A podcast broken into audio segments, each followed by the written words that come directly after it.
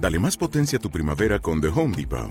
Obtén una potencia similar a la de la gasolina para poder recortar y soplar con el sistema OnePlus de 18 voltios de Ryobi desde solo 89 dólares. Potencia para podar un tercio de un acre con una carga. Potencia para recortar el césped que dura hasta dos horas. Y fuerza de soplado de 110 millas por hora. Todo con una batería intercambiable. Llévate el sistema inalámbrico OnePlus de 18 voltios de Ryobi. Solo en The Home Depot. Haces más. Logras más.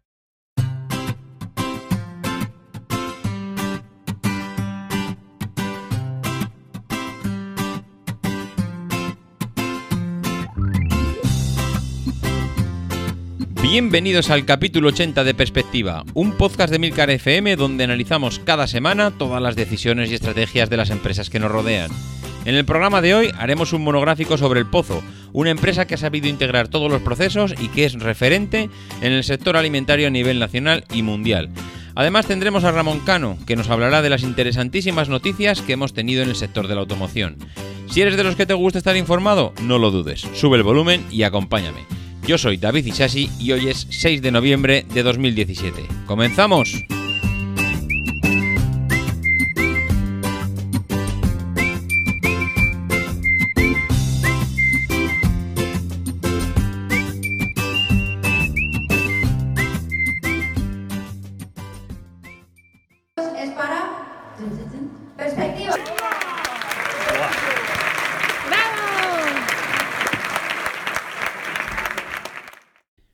Señores, así fue, así fue como perspectiva. Ganó el premio en la categoría de, Economía o Negocios, al mejor podcast del año. Y, y la verdad es que fueron unos momentos increíbles. La verdad es que no os podéis ni imaginar la alegría y cómo disfruté eh, ese momento. Además, pues eh, los podcasts que habían llegado a la final, pues eran unos grandísimos podcasts, Aprendiendo GT de Podcast, Venta Inteligente, Bram, Marcas, Marcas con Historia y Emprendedores on Fire. La verdad es que os recomiendo escucharlos, creo que son muy buenos podcasts y que se merecían, pues tanto como perspectiva, el, el premio. Bueno, poco más. Gracias a todos los que escuchéis este podcast. Eh, no sé, me gustaría dar las gracias uno por uno. La verdad es que allí en las jornadas de podcasting pude saludar a un montón de oyentes, gente que se acercó hasta mí para, para, bueno, pues para conocerme, para que yo los conociera a ellos, para presentarse. Tuve oportunidad de, de hablar con ellos y de intercambiar algunas ideas, algunas de las cuales pues pondremos en, en marcha, porque la verdad es que la gente tiene muy buenas ideas. Y creo que poco más, yo creo que no me dejo nada, gracias a todos vosotros y que bueno, pues oye, eh, al fin y al cabo se agradece que todo este esfuerzo de, de prepararlo y grabarlo pues sea, sea reconocido y que bueno, pues es un, es un aliciente más para, para continuar.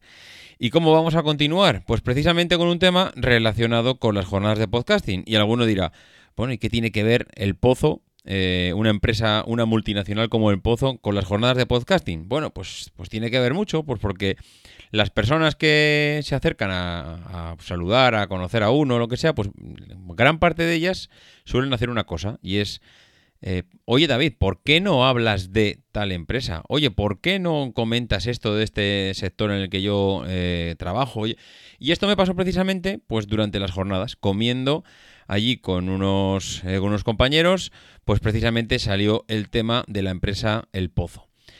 Eh, bueno, salió en la comida, estuvimos hablando de ella, estuvimos comentando ya, pues derivamos a otros temas, pero la verdad es que me quedé muy sorprendido, porque yo sí que evidentemente había oído hablar de ella, pero nunca había, mm, no sé, me había parado a pensar en hacer un podcast. No era una empresa en la que eh, casualmente me habría encontrado con alguna noticia, con lo cual, pues no, no, no había caído en hacer un podcast. Pero hablando sobre la empresa, sobre la gente que sí que la conocía, pues te das cuenta que, vamos, por supuestísimo que tiene eh, un digno lugar aquí en perspectiva, pero ya no solo como una píldora, sino como la dedicación a un capítulo un poquito más denso para conocer la historia y la estrategia de la compañía.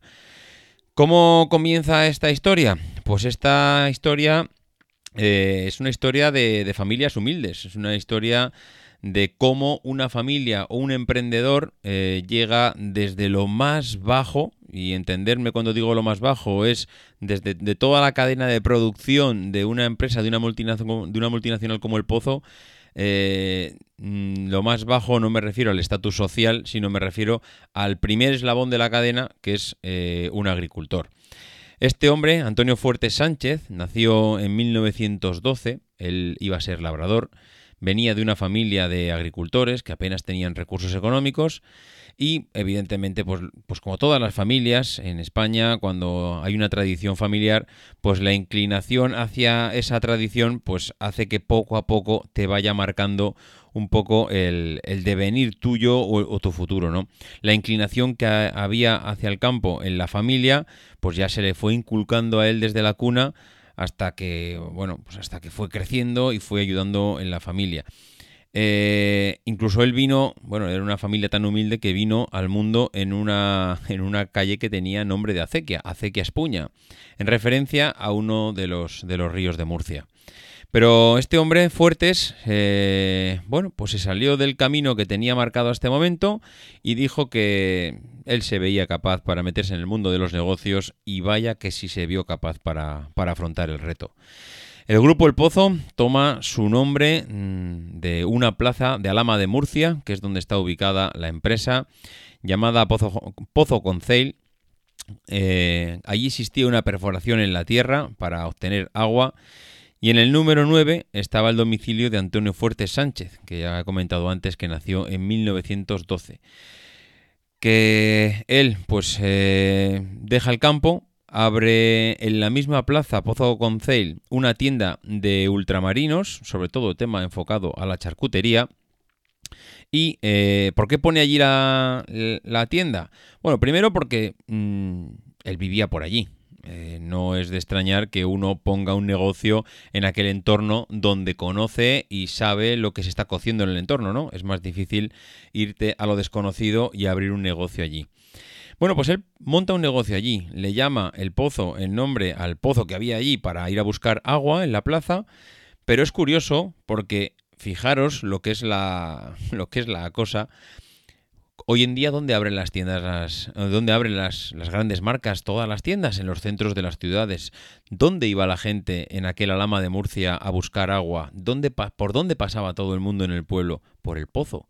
Por ese pozo de agua donde iba la gente a, a, buscar agua y pasaban, no digo delante de la tienda, no conozco el sitio, pero es evidente que en un pueblo estás allí en la plaza y, si has ido a buscar agua, pues tienes, todo el mundo pasa por allí, tienes muchas posibilidades de que, de que tu negocio tenga éxito. Bueno, eh, el 12 de octubre del año 36, en el que eran los primeros eh, compases de la Guerra Civil Española, y el señor aquí Fuerte Sánchez, eh, ponía los primeros cimientos del negocio de la familia, animado eh, por el que fuera su profesor en el colegio, un tal Don Nazario, el empresario eh, amplió el negocio con más tiendas y casetas situadas en la calle Larga y Plaza de Abastos de Alama. Allí se convirtió en uno de los primeros charcuteros de la historia de España que comienza con la sobrasada. La sobrasada que hoy en día pues la podemos conocer todos. Bueno, pues eh, este hombre parece ser que empezó a explotar este producto que tanto éxito ha tenido a la postre. La primera fábrica que monta este hombre, pues una fábrica de productos cárnicos, eh, pero que llegaría 19 años después, mm, que sí, que la montó en el mismo municipio como casi continuación de la charcutería, pero 19 años después de la charcutería. Es decir, este hombre fue muy poco a poco. Ahora, si miramos y echamos la vista hacia atrás, claro, nos puede parecer que, bueno, esto fue, no ha pasado prácticamente ni 100 años de historia, pero los primeros 20 eh, fue desarrollando el negocio y conociendo el negocio que él había montado en, en Alama, ¿no? Bueno, pues eh, bueno, esta, esta, fábrica la inaugura ya con la ayuda de su mujer, Piedad Fernández, que es vecina de una de las localidades cercanas, Torres de Cotillas, y de sus tres hijos, José, Tomás y Juana Fuertes Fernández. Esto es importante, esto es importante nombrar a los hijos, porque los hijos han sido muy importantes en la, historia del pozo, porque siempre decimos, ojo con los hijos, ojo con la familia, ojo con quién, en quién dejas las riendas de tu empresa, que muchas veces los hijos, todos sabemos que no son los mejores precursores de las iniciativas y de, y de marcar bueno, unas pautas claras de, de, continuación de la empresa. Bueno, pues en este caso los hijos fueron se puede decir parte del éxito, porque bueno, pues mantuvieron la emprendeduría del padre y eh, más allá de lo que el padre pudo llegar a hacer, ellos, bueno, pues eh, siguieron ampliando todos esos horizontes y esos retos que día tras día les iba poniendo su padre. Eh, Antonio Fuertes, pues le pone en el mapa a Lama de Murcia, una localidad que le demostró además su gratitud dedicándole una calle eh, la que está hoy el principal complejo eh, industrial del grupo cárnico y la implicación de la familia, pues como hemos comentado, no ha sido solo limitándose la faceta empresarial, porque José Fuertes Fernández ha sido eh, concejal del pueblo de Alama y ha estado muy implicado en, la vida social del pueblo. Eh, el municipio, eh, Alama, cuenta eh, con pues, más de 20.000 habitantes, pero es que el pozo emplea a más de 3.500 trabajadores. Ojo, eh, más de 3.500 trabajadores, de los cuales, bueno, gran parte, por no decir seguramente una amplísima mayoría, son, de, son del pueblo. Bueno, pues los tres herederos del fundador son hijos predilectos de Alama, igual que lo fue su padre, que ya falleció en el año 89, eh, que tenía 77 años, y eh, los tres, como hemos comentado antes, nacieron en, esa plaza, Pozo, eh, Pozo Concejil, que, fue un poco el, alma de, bueno, del alma mater de ese nacimiento de la empresa. Bien, pues el, el comercio eh, conocido como la tienda de, Antonio el del Pozo, se convirtió en uno de los puntos neurálgicos del pueblo, a pesar de las difíciles circunstancias eh, económicas del momento, tanto durante la guerra civil como de la posguerra, y Fuertes abrió dos charcuterías más, eh, como hemos comentado, y empezó a vender esa sobrasada que, bueno, se le hizo convertirse en uno de los primeros comercios de España donde se comercializó este producto originario de Sicilia y que se popularizó en Valencia, Murcia y Mallorca. Él hacía una cosa, el tocino que le sobraba eh, hacía el embutido y de este modo pasó a convertirse eh, en industrial. Y en 1954 inaugura eh, la fábrica de embutidos de Alama junto con, con la familia. Bueno, pues ¿Lo que hizo este hombre? Pues mandó a los hijos a estudiar, mandó a los hijos a formarse y en la década de los 50, eh, José, en la Escuela de Industrias Cárnicas de Madrid, Tomás se diploma en alta dirección de empresas en la Universidad de Murcia y eh, con 16 años ya se encargaba de las facturas y los albanales de la tienda y también Juana por su parte pues ayudaba a sus padres en la fábrica aunque estaba más volcada en la parte más social de la empresa. Bueno, la, la segunda generación de la familia toma las riendas del negocio familiar y fue el verdadero motor de todo lo que vino después. Eh, Tomás asciende a, la presidencia y José eh, se queda en el puesto de consejero delegado. Ellos inician lo que es la actividad ganadera en el año 68. Arrancan la comercialización de productos elaborados y carnes frescas en el año 71 inauguran un complejo industrial en Alama y se lanzan a expansión internacional en el año 79. Son los responsables de la primera campaña de publicidad de televisión en el año 80, centrada principalmente en lo que hemos comentado, en la sobrasada El Pozo que, lanzó su padre en la tienda del pueblo. Eh, bueno, pues el padre al final falleció, pero para cuando falleció el padre ya había visto cómo sus hijos habían triunfado, pero, pero con creces, ¿no? Bueno, pues los hijos también crearon sus propias familias. Eh, el hijo José se casó eh, con Carmen Gómez Baño, tienen cinco hijos. Tomás también se casa con Rafaela Quintanilla y tiene otros cuatro hijos. Y Juana se casa con Juan Casanovas Ballesta, que es padre de tres hijos. Forman así tres ramas de la familia fuertes que controlan hoy el 100% de la propiedad del grupo. Ojo, importantísimo este dato. Controlan el 100% de la propiedad del grupo. No han querido salir a bolsa, no han querido que vengan eh, inversores eh, externos para tomar decisiones por ellos. No han necesitado esa financiación que, en muchos casos no te queda otra que acudir a esos bancos, a esos fondos de inversión pues para poder eh, financiarte y poder acometer, bueno, pues eh, medidas de, de, mejora, inversiones, eh, expansiones, etcétera. Esto es importantísimo que la familia no haya dejado que nadie venga de fuera. Eso les da a una autonomía. A día de hoy, que bueno, claro, mm, eh, esto estaba planteado ya desde el principio así. El padre, mm, desde el primer momento, manda a los hijos a estudiar, los hijos corresponden sacándose unas carreras y unos estudios que a la postre les sirven para mantener el negocio familiar y, llevarlo todavía más arriba.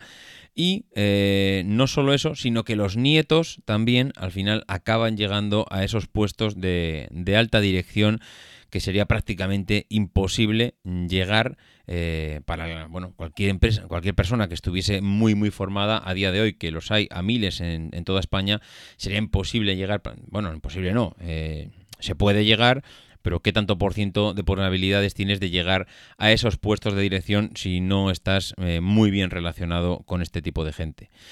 Bueno, pues eh, una de las principales decisiones que tomaron eh, los hijos y los nietos fue la diversificación. Es lo que hace todo el mundo, es lo que tocaba cuando ves que el dinero llega a expuertas, es lo que debes hacer cuando no tienes que poner en riesgo la empresa y cuando además no tienes ningún problema para hacerlo porque tienes unos excedentes que dan para eso y para mucho más. Eh, ¿Dónde han ido a invertir dinero esta gente? Bueno, pues han ido a invertir dinero eh, en empresas o en áreas, mm, pues como por ejemplo el área agroalimentaria, que es eh, Agrifusa, una de las empresas que es en el sector de la agricultura, Cefusa, en el sector de la ganadería, El Pozo, que es, eh, bueno, la, que es la empresa industria cárnica, Fripozo, ultracongelados, Aquadeus, embotelladora de agua, Bodegas Luzón, la parte vinícola, Palancares Alimentación, Quesos y Lácteos, entre otras y otras y otras sociedades que podríamos estar aquí. A ver, esto que hemos hablado es la parte muy, muy relacionada con la parte de alimentación. Y si abrimos, abrimos un poco el abanico, vemos que eh, se han metido en la parte inmobiliaria con Profusa, en la parte petroquímica con Aemetsa, la parte hotelera con Hoteles, Azulejeras, Todagres, parques temáticos, Terra Natura, firmas de capital riesgo, Infocapital.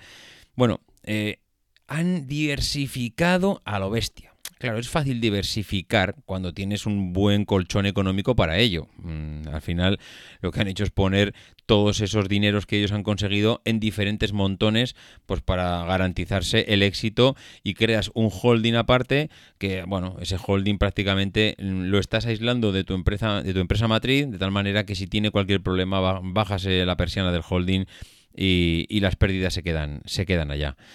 Bueno, pues han invertido también en sociedades cotizadas como SACIR, eh, tiene el 6% de la constructora, eh, han participado en SICAPS, eh, mm, tienen paquetes de acciones en ACS, en Repsol, en BBVA, en Santander, CaixaBank. Bueno, los tentáculos de la familia Fuertes mm, no nos podemos hacer una idea hasta dónde llegan. Han invertido una cantidad de miles de millones en diversificar su negocio que sería raro pensar en un sector en España hoy en día donde no tengan una parte de acciones esta familia. Mm, es verdad que por un lado eh, han invertido a lo grande y han invertido también en la provincia. Son firmes defensores de la comarca y la provincia y no han querido dejar de lado nunca eh, las raíces ni a la gente que, bueno, que les ha rodeado desde el principio y a sus propios conciudadanos. Em, los 12 miembros de la tercera generación, estamos hablando ya de, bueno, ya de los nietos, ¿no? Están en el Consejo mm, de Administración de la Familia, que es una pieza clave pues, de la toma de decisiones, y, y ahí están. Y estamos hablando ya de la tercera generación en una empresa que tiene más de 3.500 empleados en lo que es el complejo industrial, la empresa matriz, y el resto, hasta los más de 5.500 que emplea el grupo Fuertes, se distribuye, pues bueno, pues todas las eh, localizaciones de todas las empresas que tienen principalmente en la, en la región de Murcia. Oficialmente, el holding facturó en el año 2011 1.106 millones de euros, un 15% más que ya el año anterior. No he podido encontrar cifras más recientes, pero son una auténtica eh, barbaridad.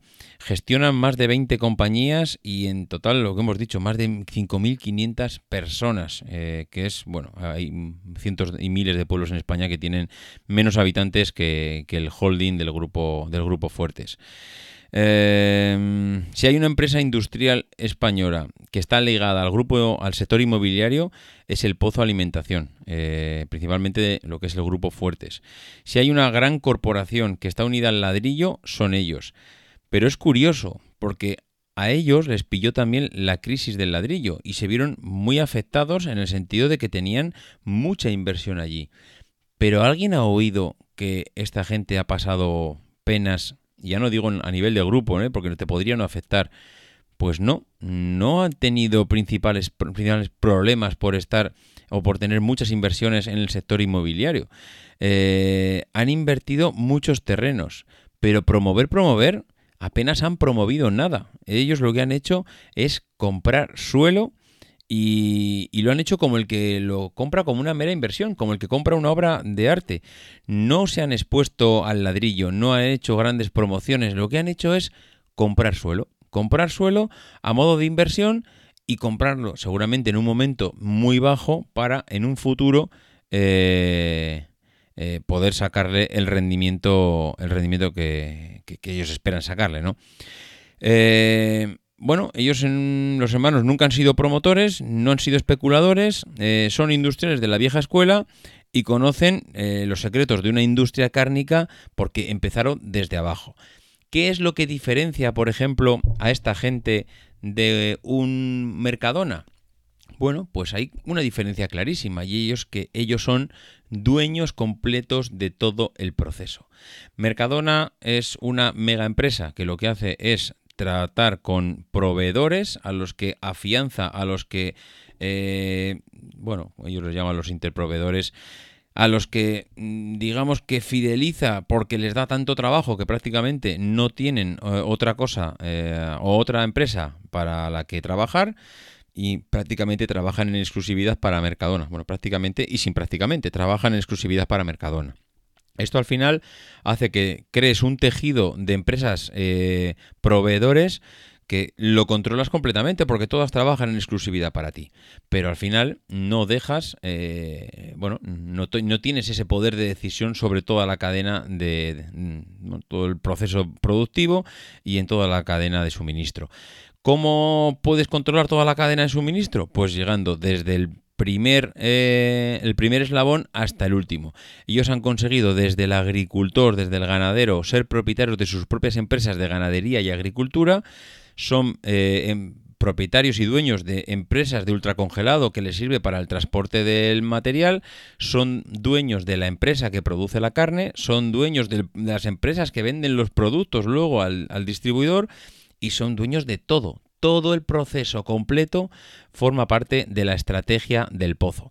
El pozo es difícil que se le escape algo en toda la cadena de suministro. Ojo, eso sí, te requiere una cantidad de esfuerzo para controlar todo el proceso bestial, pero bestial.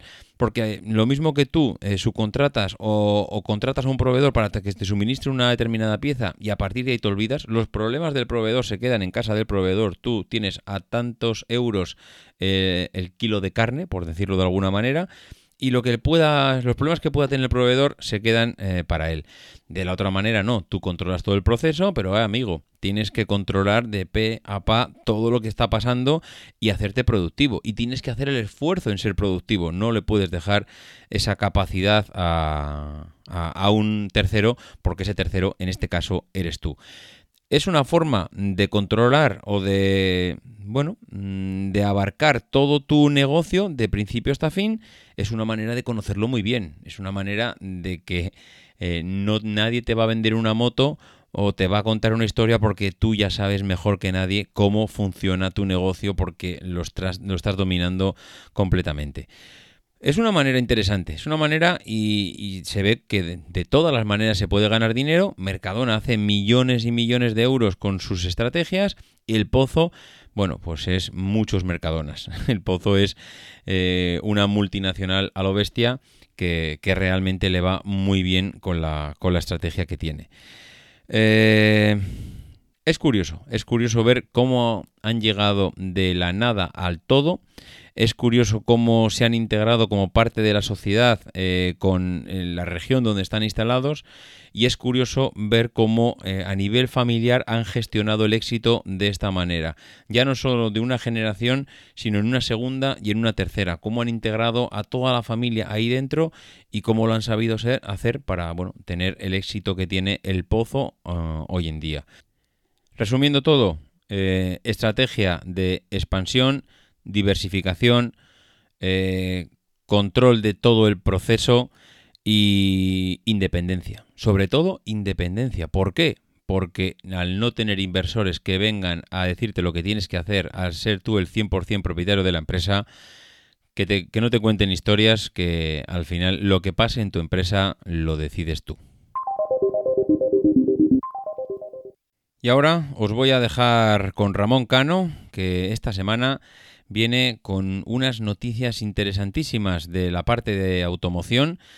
Eh, estoy convencido que os va a gustar. He visto ahí algunos detalles en Ramón que, ha hecho unos apuntes que seguro que en el grupo de Telegram van a dar, van a dar porque ya he visto estos días en el propio grupo cómo se debatía de forma indirecta sobre, sobre estos eh, aspectos.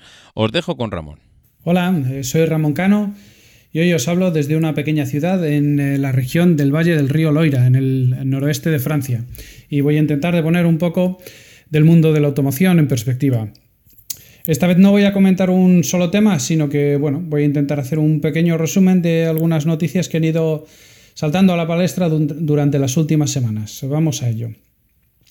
Comenzamos, como no, hablando del trending topic del año, los coches eléctricos y Ford, una marca bastante discreta que no suele llamar la atención por casi nada, ni por ser la primera ni por ser la última. Pero bueno, pues eh, resulta que Kevin Leiden, que es el responsable del proyecto de electrificación de Ford, ha anunciado que la marca tendrá 13 vehículos, incluyendo un sub, un pequeño todoterreno, eléctricos en el mercado eh, para el año 2020. Para ello, dice que, bueno, pues ha comentado que han decidido resignar 4.500 millones de dólares eh, en I+.D. desde el departamento de híbridos al departamento de eléctricos. Es decir, bueno, pues que mm, parece que tienen claro que, para Ford la, estrategia de los híbridos, bueno, pues ha entrado en vía muerta, no van a seguir eh, bueno, desarrollándola y, han decidido pues, prácticamente reasignar todo el presupuesto eh, a, la, sección de eléctricos. ¿no? Y, bueno, pues eh, siguiendo con Ford, pues ha cambiado su CEO a principios de año, en parte precisamente a esto, ¿no? en parte precisamente a su posicionamiento respecto a los vehículos híbridos, eléctricos y sobre todo a los autónomos. Mark Fields, que era el, CEO anterior, ha dejado paso a Jim Hackett. Eh, que, ha decidido invertir sus 100 primeros días en, pues, en reflexionar acerca de cómo afrontar el desarrollo y la producción de los, eh, de los robot cars o robocoches en español. Mm, Hackett eh, bueno, pues acepta que la marca americana está por detrás de, otras muchas, pero bueno, dice que también debe de ser realista con, con estas tecnologías. Eh, su punto de vista es que mm, dentro de poco tendremos la posibilidad de comprar coches con, tecnología autónoma que nos darán más seguridad y tranquilidad, es decir, confort, pero a cambio de un precio. Pero también mm, deja ver que no están agobiados y que no forman parte de la carrera por desarrollar cuanto antes eh, la tecnología rompedora que cambiará el mundo de la automoción porque no están seguros de que vaya a haber un cambio disruptivo. simplemente será una evolución bastante claro lo debe de tener cuando el que ocupaba anteriormente su silla le invitaron a salir por su, por su laxitud en cuanto a orientar decididamente la compañía en este sentido. Y él, siendo el nuevo y habiendo visto lo que ha sucedido con el anterior, pues ha, decidido tomar la misma vía. Mm, a lo mejor están pensando que es que los cambios se producen de manera un poco más natural, ¿no? O a lo mejor es que también, bueno, pues a nivel interno cuentan con, una información o con estudios de mercado que, que bueno, pues eh, realmente no marcan una, tendencia tan, tan, tan, tan clara. ¿no? Vamos con, eh, otra noticia em, referida en este caso a Tesla, que bueno, pues eh, renuncia, entre comillas, a uno de sus, de sus pequeños símbolos de, de identidad, ¿no? Resulta que para aumentar sus ventas en China, los vehículos destinados a ese mercado no estarán equipados con el conector propietario de la marca, eh, sino que estarán bueno, pues equipados con un conector estándar que, bueno, pues valga la redundancia, les, les permitirá cumplir los estándares en China. Por mi parte, entendiendo en parte la medida, que pues, bueno, un cambio de conector apenas tiene costes de inversión desde el punto de vista industrial o de diseño, y solamente es un pequeño cambio de imagen, ¿no? Porque el conector de Tesla es relativamente icónico, ¿no? Todo, bueno, pues Tesla son vehículos eléctricos, pero además una de las, sus particularidades son sus conectores y sus superchargers, ¿no? Pero por otro lado, de manera aislada, tampoco debería de ser una de las prioridades de la marca. Porque, bueno, pues yo entiendo que con ello lo que se pretende en principio es ampliar mercados. Y es un poco paradójico cuando hablamos de que la marca de coches eléctricos más deseada con diferencia, eh, con listas de espera que se alargan por periodos de incluso más de un año, eh, pues no parece que esté focalizándose exactamente en lo que, en lo que, en lo que, necesita, ¿no? Porque no parece que tenga un problema de volumen de ventas, sino más bien un problema de margen operativo y de, capacidad productiva. Y con esta medida, pues entiendo que lo que pretenden es abrir más mercados. Eh, yo pienso que sería más lógico solucionar primero los problemas de producción, que no parecen ser pocos. De hecho, la línea del Model 3 sigue fabricando unidades eh, preserie, es decir, unidades que no son con los acabados de vehículos de serie, los acabados definitivos. Y las noticias que he podido leer dicen que los problemas se encuentran de momento en la parte de soldadura. Pues teniendo en cuenta que el ensamblaje de los componentes del chasis y la carrocería, que es donde se da la mayor parte de la soldadura, forman parte de la fase más embrionaria de cada uno de los vehículos, es decir, la parte inicial de la cadena de producción pues no tiene pinta de que Tesla esté cerca de alcanzar la capacidad productiva que necesita para abastecer a sus clientes y quizá para llegar a un equilibrio en su cuenta de resultados, ¿no? Que haga que pues que tras una docena de años ya, una docena de años fabricando coches, tengan un año en el que no pierdan dinero, por lo menos. Bueno, pues no está previsto que esto se dé eh, antes de la, de la próxima década, por lo que, por lo que parece. Otra compañía que se encuentra en dificultades es, eh, bueno, pues la mítica firma de motos de Milwaukee, Harley Davidson. Eh, quizá, oye, pues quizás sería bueno que David Isasi nos contase un poco más qué, qué está sucediendo. Eh, con Harley Davidson. Como, todos creo que sabemos, produce, Harley Davidson produce motos con características bastante particulares, ¿no? con, un, con un aroma antiguo, con un motor desequilibrado muy característico, con un sonido y un comportamiento muy característico y muy bellas desde, desde ciertos puntos de vista y para, para, para cierto público. ¿no? Pero bueno, sin embargo, todo cambia y después de más de 100 años vendiendo modelos muy continuistas, eh, parece que su público va desapareciendo y se enfrentan a, que su cliente tradicional pues está dejando de existir y claro, pues tienen que orientarse hacia, hacia, hacia públicos que sí existan, hacia mercados que, que sí existan, ¿no? parece que el público joven pues no está interesado ya en las Harley Davidson y mientras la compañía intenta llegar a vender un 50% de su producción fuera de Estados Unidos y se centra en atraer el público femenino, las minorías étnicas, que ya no son tan minorías en Estados Unidos, eh, los jóvenes y también el público urbano, pues sus ventas siguen cayendo un, más de un 8% dentro de Estados Unidos y un 4,6% fuera. ¿no? De todas formas, el mercado de, las dos ruedas cae de manera global en el mundo, de manera incluso más notable que lo, que, está cayendo Harley Davidson, porque bueno, en este punto podríamos incluso hasta pensar que son de los que menos mal lo están haciendo, porque aun cayendo a estos ratios, que son como para estar preocupados, pues bueno, están ganando cuota de mercado por eso, porque el mercado cae más de lo que caen ellos. Para estar, eh, para, para, para analizar, desde luego. Otro tema, los coches autónomos. Eh, pues he estado leyendo un informe del Brookings Institute eh, que ha sumado todas las inversiones conocidas y publicadas que, bueno, pues que trabajan en pos de la automatización de la conducción, ¿no? el otro trending topic, del año, eh, llegando a, la suma nada desdeñable de casi 80.000 millones de dólares de inversión para la automatización de la conducción. De todas formas, también dice el informe que tardaremos todavía décadas, en plural, décadas, en ver desaparecer de las calles y carreteras los coches conducidos por personas, y que aún faltan al menos 4 o 5 años para que veamos verdaderos coches autónomos circulando de todas formas todavía en entornos muy muy restringidos como podrían ser pequeños eh, transportes eh, punto a punto en pequeños núcleos urbanos muy muy controlados. Y bueno, para terminar, eh, una noticia un poco más de, estrategia empresarial, en este caso de Porsche, ¿no? que ha, decidido, bueno, pues claro, el Netflix de los coches. Porsche ha lanzado al mercado eh, lo que han llamado el Porsche Passport, que no es más, es para el mercado americano, que no es más que pagar 2.000 dólares al mes, unos 1.700 euros, por un contrato que te permite disfrutar de ocho coches de, la marca de Stuttgart a elegir en cualquier momento y sin límite de cambios ni de kilómetros. En el paquete inicial se incluyen coches como el 718 Boxster, el 718 Cayman, el Cayenne, el Macan, eh, bueno, pues los modelos, si pudiésemos decir, de entrada de la marca, ¿no?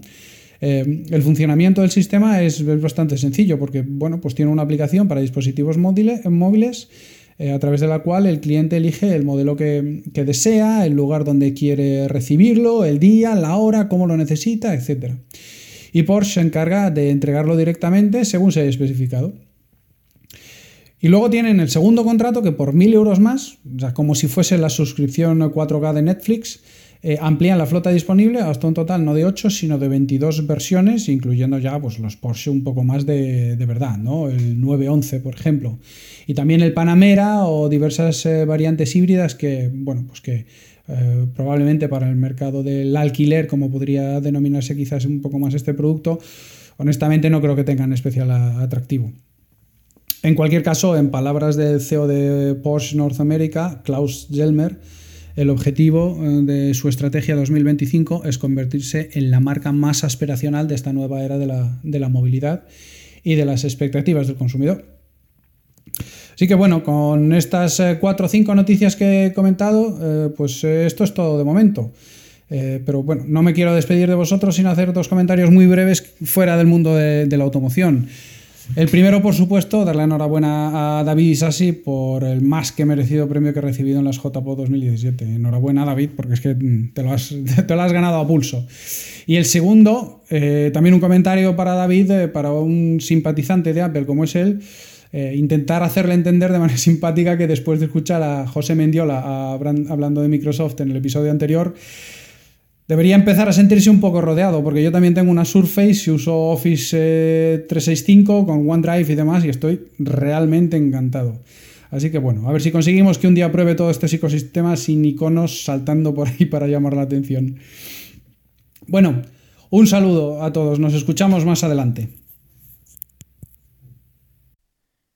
Bueno, bueno, bueno. Pues mm, como dice Ramón, voy a tener que replantearme mi política de fichajes para el podcast, porque estoy empezando a sentirme rodeado por usuarios de Microsoft.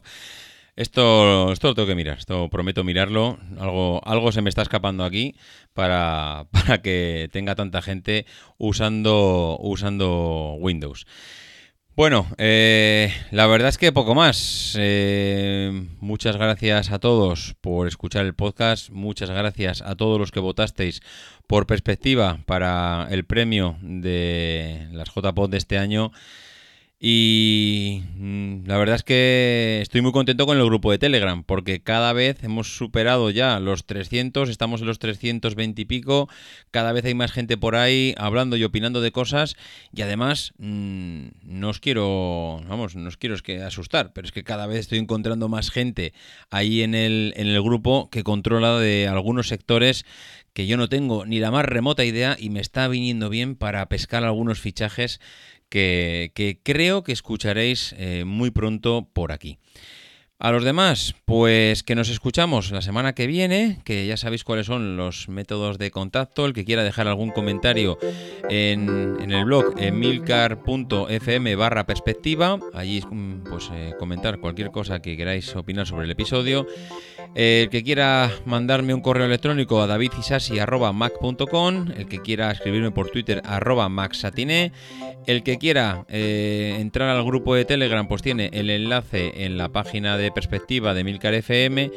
Y eh, a todos los demás nos vemos la semana que viene y no dejéis de intentar ser uno de esos locos que hace lo imposible por cambiar el mundo.